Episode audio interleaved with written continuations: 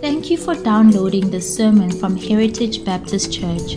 We are so glad that you did. We believe that biblically faithful, Christ centered, God glorifying local churches are the primary means that God has chosen to expand His kingdom. If you are part of such a church, we hope that this message will supplement your spiritual diet. If you aren't yet part of such a church, we would love for you to visit us.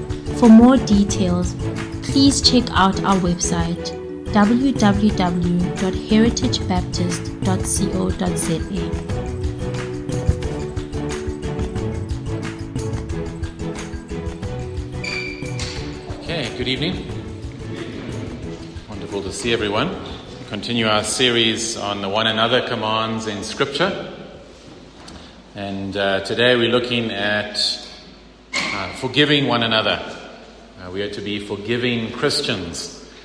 And uh, forgiveness is a difficult thing, isn't it? Uh, it's not natural to us to forgive. I'm not talking about sort of shallow or superficial offenses. Uh, I'm talking about those offenses that hurt us deeply.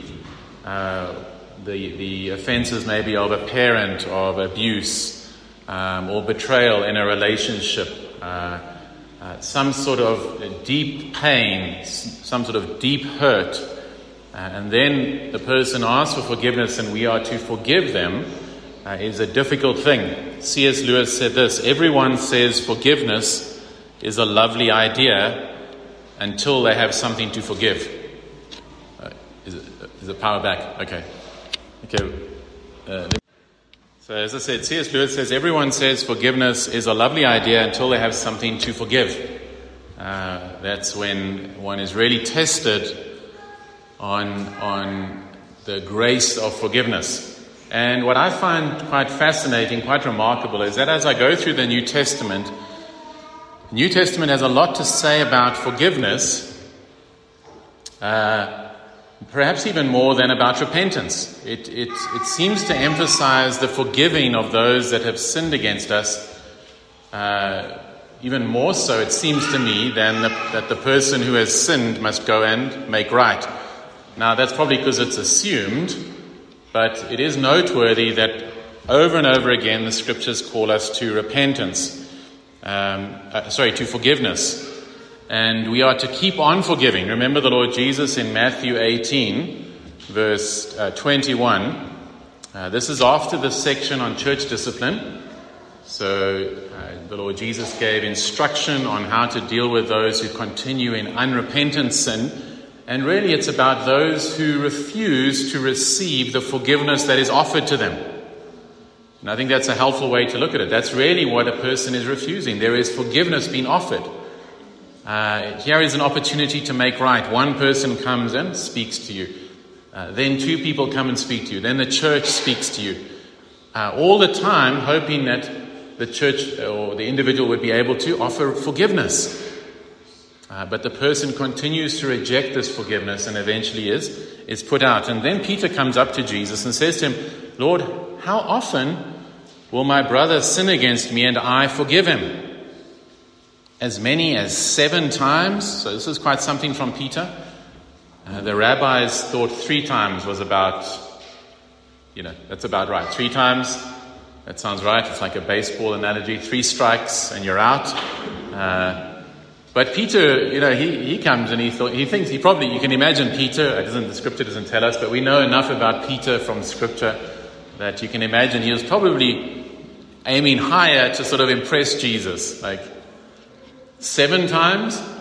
Uh, if someone sins against us and and then uh, comes and asks for forgiveness, and Jesus, look what Jesus says to him in verse 22: "I do not say to you seven times." but 70 times 7, or it could be translated as 77 times. It doesn't really matter which one. The idea is uh, to continue to forgive. And the context here would be someone who's truly repentant. Uh, we're not taught in Scripture to be gullible, but if someone is truly uh, remorseful over their sin, uh, we are to continue to forgive them. But the reference there to 70, uh, 77 reminds us of the way human beings normally react. And it takes us back to Genesis chapter 4. Genesis chapter 4, after the, the, the fall in, in Genesis 3, after Cain had killed his brother Abel, we have the introduction to this man called Lamech, a descendant of Cain, and he said to his wives, he's the first uh, polygamist. Genesis 4:23, he says to Adah and Zillah, he says he even makes a poem about it. He's so full of himself. He writes some poetry about his attitude, and he says, "Hear my voice, you wives of Lamech. Listen to what I say. I have killed a man for wounding me, a young man for striking me. If Cain's revenge is sevenfold, then Lamech's is seventy-sevenfold." And so Lamech is boasting about his revenge. Uh, and that's, that's more like our nature. When someone hurts us, we want reta- to retaliate. And we want to, we want to hurt them more than they've hurt us. Uh, maybe, you know, you, you're at school or something, you were bullied and something terrible happened, and then in your mind you're imagining all these ways that you could get revenge. And it's always much worse than uh, what happened to you. Uh, it's in our nature in fact, it's not a new thing. Uh, archaeologists who were doing excavations in, in, in, England in a city called Bath, it's an ancient city. It was built during Roman, uh, when the Romans were in charge of England. Uh, they built these Roman bath houses, and that's why it's called Bath. And uh, archaeologists were working there, and they found in, in the Roman bath somebody had scratched some uh, writing onto one of the walls. And it says there, Dochimedus, that's his name, has lost two gloves. He asks that the person who stole them lose his mind and his eyes. Okay? Uh, so his gloves were taken. His retaliation is, I hope you lose your mind and you go blind. Okay? So there is that within us. Uh, you've taken my stuff, I'm going to uh, get revenge. I remember a, a, a friend of mine, this was years and years ago, uh, in, in uh, the church that I grew up in. His car was stolen, and uh, uh, his Bible was inside the car. And someone said to him, "Well, you can you can pray that maybe you know they'll read the Bible and get saved." And he was like, "No ways."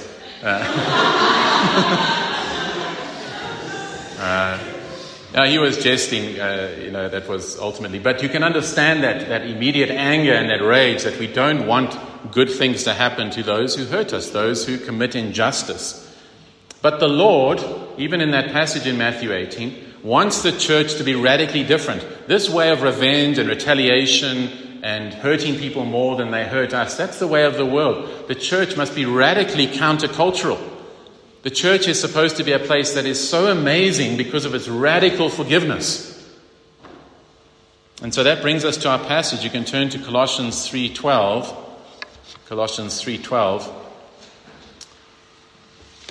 Uh, Paul says this to, to the Colossians. He says, Put on then, as God's chosen ones, holy and beloved, and this is what they must put on compassion, kindness, humility, meekness, and patience, bearing with one another, and if one has a complaint against another, forgiving each other. As the Lord has forgiven you, so you also must forgive. Uh, and so, quite a remarkable passage that Paul uses this, this language, the epithets, the titles that belonged to Israel in the Old Testament. He says, you are God's chosen ones. And so if you're a believer, if you're someone who's repented and put your trust in Christ, this is true of you. Uh, you are one of God's chosen ones, chosen by the Lord. You are holy, you are set apart, and you are beloved, loved by God, uh, more than we can even begin to imagine. And then he says, This is what we must put on. And this is the imagery in Scripture to put off and to put on. So as you take off dirty clothes and put on clean clothes, that's the imagery to put off wrong behavior and put on right behavior. Put on compassion, kindness, humility, etc. Verse 13. And if someone has a complaint against another, forgiving each other. So this is someone who has an issue. I have an issue with someone who has wronged me. I am to forgive that one. And uh, it's quite interesting. The word that Paul uses here, the Greek word, is not the normal word for forgiving. Uh, one commentator says this forgiving is based on the root word for grace. It carries the idea of a free forgiveness, perhaps because of grace. These two qualities were linked in Paul's mind, as they often are in practice. You see, to forgive, you can only f- truly forgive and only truly forgive those who have deeply hurt you by God's grace. And it's a display of grace to the other, to the other person. Uh, it is perhaps in forgiveness that we are most like the, the Lord. Uh, the Lord is the one who has forgiven us. Uh, another commentator says the present tense of the verb to forgive or forgiving makes it plain that this forgiveness is to be unceasing, even unwearying. So if you've ever had to forgive someone for, for a deep hurt, you will know that it's not a simple matter of saying, I forgive you. Uh, you might even feel feelings of forgiveness at that time, but then out of nowhere, uh, you feel hurt.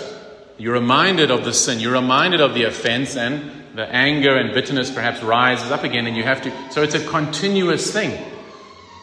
Uh, God has promised to not remember our sin. Now, God is om- omniscient. God knows all things. It's not as though He's like, I don't know what you're talking about. I don't know what your sin is. I, you know, He knows all things. What it means is He's chosen not to bring it to remembrance. Uh, and that's a constant activity. Uh, just as repentance is an ongoing thing, you don't repent of a sin and that's where it ends. Repentance is a lifestyle. That you keep on fighting sin, you keep on being careful at what you look at, where you go, who you interact with. You keep on. It's a, it's a lifestyle. So is forgiveness. It's a constant work not to bring to remembrance, not to dwell on the pain, not to dwell on the hurt. Uh, and instead of wanting retribution on the other person, wanting the other person to suffer, you take the pain your, yourself. Like the Lord Jesus Christ did. We deserve the punishment. We have sinned against him, but he took the pain. Uh, the parallel passage in, in Ephesians, so many people don't know that, but Colossians and Ephesians are, are really parallel epistles. Uh, it's, it's helpful to go and read both of them at the same time, or not at exactly the same time. That would be remarkable. Uh, but uh, close together. Uh, and you will see a lot of overlap and Ephesians 4:31 Paul says this, let all bitterness and wrath and anger and clamor and slander be put away from you, along with all malice. And so he's talking here about uh, verse 31 is showing a, a, what must be put off, and there's an increase in intensity in the list from internal bitterness all the way through to fighting and shouting and cursing. Um, what we would say is in our, in our fallenness, natural responses to being wronged, shouting and bitterness and cursing. And Paul says, put it away. Be kind to one another, tender hearted, forgiving one another as God in Christ forgave you. And then he says, therefore, be imitators of God as beloved children. Uh, and so we are to forgive. Uh, over and over again, the scriptures tell us to to forgive. Now, how are we going to do this? I hope you noticed in both passages, uh, in Colossians, it says that we must forgive one another as the Lord has forgiven you. And then in Ephesians, Paul says, forgiving one another as God in Christ forgave you. And so, Paul, as he always does, brings every teaching to Christ or to the triune God. And so, what is the, the motivation? How are we going to find it within ourselves? In fact, you won't find it in yourself to, to that kind of grace, that kind of forgiveness. How are we going to do it? Uh, it would be terrible if Paul just said, Forgive one another. And that was the end of it. But what he does is he reminds us of, of Christ. How are we to do it? And so, I want us to have a look at a parable uh, so that we can really get an idea of this. At seminary, in preaching, we're told to use illustrations. Often the Bible gives the best illustrations. Well, I would say always the Bible gives the best illustrations. And so this parable is a great illustration of how we are to be thinking. So if you have your Bibles, please turn to Matthew 18. Matthew 18, verse 23. And so this is right after Peter has asked his question How many times?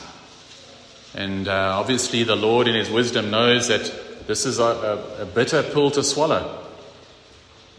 How is it that you're going to, you know, keep on forgiving a difficult person in the congregation uh, who is truly repentant each time, but they keep stumbling, they, they keep causing offense in certain ways. But there is real remorse, and, and uh, because the Lord is not calling us to gullibility when He says this, He's giving us a principle. And so Jesus is going to help Peter and us and the apostles at their time. And he tells this parable, Matthew 18 23. Jesus says, Therefore, the kingdom of heaven may be compared to a king who wished to settle accounts with his servants. Uh, and so he's talking about the way God's kingdom operates. So the kingdom parables, wherever you see the kingdom of heaven or the kingdom of God, it's the same thing. Don't buy any book that you know is trying to tell you there's some secret thing to the kingdom of heaven and the kingdom of God. Don't waste your money on that. Uh, the Jews didn't like to use God's name. And uh, so Matthew is written primarily to a Jewish audience, and so he respects that. And instead of saying the kingdom of God, he says the kingdom of heaven. But it's the same thing. And so the parables are telling us how we are to live as God's people. We're under the King, the Lord Jesus Christ. How do we behave in this kingdom? Just as if we're, we're citizens of South Africa, there are certain requirements, there's a certain way of doing things and other countries do things differently, uh, drive on a different side of the road. And so part of submission is you, you learn that. You, you, you submit to those things. We are in Christ's kingdom. How are we to live? And so the parables tell us. And the example is given of this king who wishes to settle accounts with his servants. Verse 24 When he began to settle, one was brought to him who owed him 10,000 talents. 10,000 talents. Um, this is an astronomical amount. Okay. Uh, we know from historical records that the entire tax income for the whole of Israel, that whole area, around this time was only 800 talents in one year. So, uh, 10,000 talents is, we're talking in, in today's money, trillions trillions of dollars. Okay, uh, the idea is this is almost an infinite amount. Okay, it's an impossible amount, and so the king is, uh, you know, we don't, we're not told how he how he got into so much debt, uh, but uh, he's in debt to the king to this incredible amount of money. Verse 25, and since he could not pay, his master ordered him to be sold with his wife and children and all that he had and payment to be made. Uh, again, that would have not really brought in much money. On record, the most expensive slave at that time only went for one talent. Okay? It was the most expensive slave, was sold for a talent, so it still leaves 9,999. uh, I was just checking if it was 10,000 or 1,000. Uh, uh, so even that would not would not put, make a dent in the debt. Okay? Even if he sold off the family and all their possessions, uh, it would not make a dent in this incredible amount. So the servant fell on his knees, imploring him, begging him, Have patience with me, and I will pay you everything. It's a, it's a ridiculous statement to make. Um, you know, not even Elon Musk could make such a statement. I will pay back trillions of dollars uh, no one is able to do that. That's the idea of the parable. You're supposed to get a sense. If you were part of the original audience, you would know this is ridiculous. This is impossible to ever pay this amount back. And then, it's, it's stunning. Verse 27 And out of pity for him, the master of that servant released him and forgave him the debt. He wrote it off. Wrote off the whole amount, released him. 10,000 talents written off, totally forgiven. Uh, it, it's, it's, it's gone, it's off the books, it's, it's finished, uh, it's not hanging over his head anymore, it is gone. Verse 28 But when that same servant went out, he found one of his fellow servants who owed him a hundred denarii. Uh, and that's not an insubstantial amount.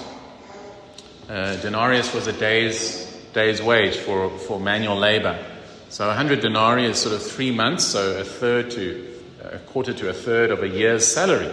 So it's a, still a large amount of, of money. It's not a small amount that you just write off, it's 20 bucks or something like that. No, it's uh, take your salary times by three, and uh, it's that sort of figure. So it's a substantial amount of money. Uh, and so this is a, this is a proper debt. Okay? This is a this is a, a large amount. You get the idea. This is painful. This is this is a substantial amount of money. And seizing him, he began to choke him, saying, "Pay what you owe."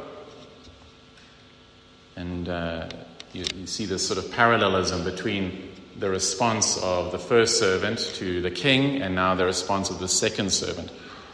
So his fellow servant fell down and pleaded with him, Have patience with me, and I will pay you.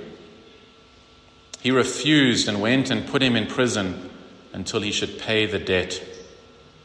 Uh, prison, the, the, literally, the, the, word is sort of torturers.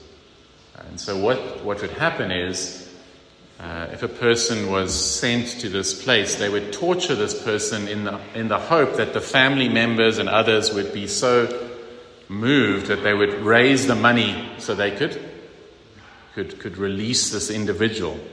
So, a very, uh, very distressing situation. Verse 31 When his fellow servants saw what had taken place, they were greatly distressed, and they went and reported to their master all that had taken place.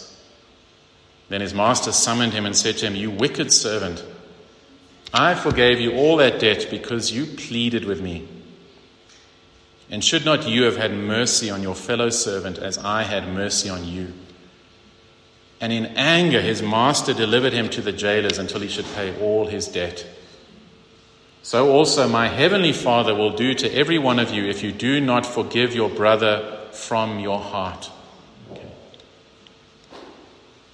Jesus uh, compares the Father to the King here. And uh, this is a remarkable account. It's a stunning account because the one who suffers in the end, the one who experiences torment, is the one who has been wronged. Do you see that? He was owed the money. Uh, he, he had experienced injustice. This person owed him money and was not able to pay it. And that man is then cast into torment. That person is then judged. Uh, we really need to, to wrap our minds around the, the seriousness of forgiveness and that Jesus focuses more on this than the, than the person who had not yet paid the money back. Now, if you take from this, well, what the story is saying is uh, you better forgive or God will send you to hell.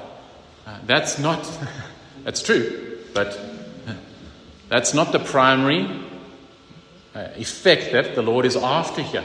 What he is trying to do, and this is what Paul is linking uh, us to when he says, as Christ has forgiven you, is to show the way that you, you, you, you learn to forgive others is by focusing on how much you have been forgiven by Christ. That's what this parable is saying. If you're a Christian, our sin uh, is against an, an infinitely holy God. Our, our disrespect every morning when we wake up, we don't give thanks to Him. Uh, we grumble and complain all the time. We use His name as a curse word. We don't appreciate the good gifts He has given to us. Uh, we lust with our eyes and in our heart. We hate within our hearts. And even sometimes uh, physically. We don't honor our mother and father. Uh, we disrespect them verbally through our actions, through our behavior. We bring shame upon our family and upon the names of our families. We lie uh, in many different ways. Uh, we're dishonest, we're late for work, we make up a story, and it just becomes the way we live. Over and over again, and yet our sin is against a holy and a righteous God, an infinitely holy God, a creator God who has blessed us with so many good things. And so for God to forgive us is, is, is you know, the nearest we can come is this parable. It's as though we owed the Lord trillions of dollars and he wrote the debt off. Forgiveness is not easy. That's why uh, we have to, why Paul and the gospel writers bring it to Jesus Christ. The only way you are going to be able to forgive someone who has deeply hurt you, the only way, notice what Jesus says, if you do not forgive your brother from your heart. Okay? Not just, it's okay, I forgive you and you hold it inside and you bottle it up and you still wish ill and you're uh, but you're not acting on it so you think you're sort of dealing with it and i'm quite a gracious person. No you must forgive from the heart okay? What you'll want to do is to meditate on the wrong that's been committed to you isn't that right? Mull over it consider the injustice of it all of these things and fill your mind with that what the scriptures are telling us to do, the way that you actually forgive from the heart, the way you truly release that person, is to fill your mind rather with, Lord, you have forgiven me. You've forgiven me for all of my sin. And in comparison, it's not to say that the sins that the, the, the, the offenses that you've experienced are nothing. This figure is not a nothing figure. They are real, they are legitimate, they are painful. But they do pale in, when you compare it to how you and I have sinned against the Lord and continue to sin every day against Him, even after conversion, even after we know something of His love and His, His grace. See, at Calvary, the Lord Jesus took the pain upon Himself. Instead of destroying us justly, he bore that wrath, he bore that punishment. He bore the pain in himself. He took it upon himself so that he could even say on the cross, Father, forgive them. They don't know what they're doing. And then later on in Acts, we've seen already Stephen uh, saying, Forgive them, acting like his, his Savior, the Lord Jesus Christ. And I mean, you don't get much more painful than being stoned to death, and yet in the midst of that, he's able to, to forgive them as he considers the, the forgiveness that he has experienced. So, uh, you want to know how to forgive. You and I must forgive. Uh, uh, again, notice what the scriptures say. They don't say, well, if you're a Christian and in the church, nobody will ever offend you. okay? No one will ever hurt you. Don't worry. Uh, you'll be fine. It's those bad people outside. No, it's, it's our brothers and sisters. We will sin against each other. Okay? Unfortunately, uh, and, and we're to ask for forgiveness and to truly repent. But sometimes when somebody actually does repent, it makes it harder, isn't it right? If they don't repent, then it gives us license to sort of hold on to, yeah, you know, uh, I can hold on to this a little bit. Uh, I hope they, they, they get what's coming to them. But when they ask for forgiveness, it's, uh, it's interesting often in marriages that it's not so much the offense, but it's the lack of forgiveness that ends in the, that causes the destruction of marriages. That a person cannot forgive. And that's why I think the New Testament focuses so much on forgiveness. That one is to forgive. And how am I to do it? Well, fill your mind with what the Lord has done for you. Focus on the gospel and his forgiveness of, of you. And that's a continuous thing. But as the more you do that, the more you will be able to forgive from the heart. Because you realize, Lord, you have forgiven me so much. How can I hold on to this? Who do I think I am? And also, it will keep you from self righteousness. Uh, you know, sometimes maybe you've said something like this before I could never do something like that. Ever said that? Well, repent of that. Okay? Within all of our hearts is the capacity to do every sin. Uh, never think that.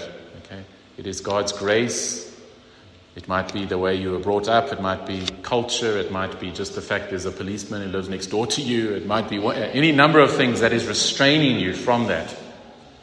But if God removes those restraints, every, every heinous sin, every possible sin, you and I are capable of doing it. And so, how can we withhold forgiveness? And so, as we show radical forgiveness to one another, uh, it should stand out as a testimony to the world. We are different.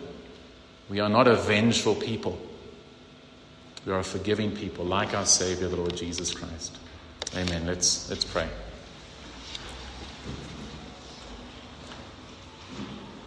Oh, Father, we thank you so much for your Son, the Lord Jesus. We thank you so much for your forgiveness, Father, that is, uh, is given to us through Christ, through the finished work at Calvary. Uh, thank you that all our sins are forgiven, Lord Jesus. What an incredible thing. Uh, past, present, and future, if we are your children, they have all been atoned for. Uh, they're not hanging over our heads, it's not a Damocles sword that we're just waiting for it to fall. But that, that law, that, that paper of condemnation, that legal document has been destroyed, burnt up, taken away. Oh Lord, and how dare we not forgive others? Uh, please help us. Please forgive us for doing that so often. Um, I do pray uh, that you would work by your Spirit, Lord, as uh, we are all here that there are any who, who know that there are relationships where they're holding on to bitterness, where they're not forgiving, that you would work, Lord, that they would be aware of your amazing grace in their own lives, of the 10,000 talent debt that you wrote off. Help us, Lord, to be a, a, a church that shows radical forgiveness, radical grace.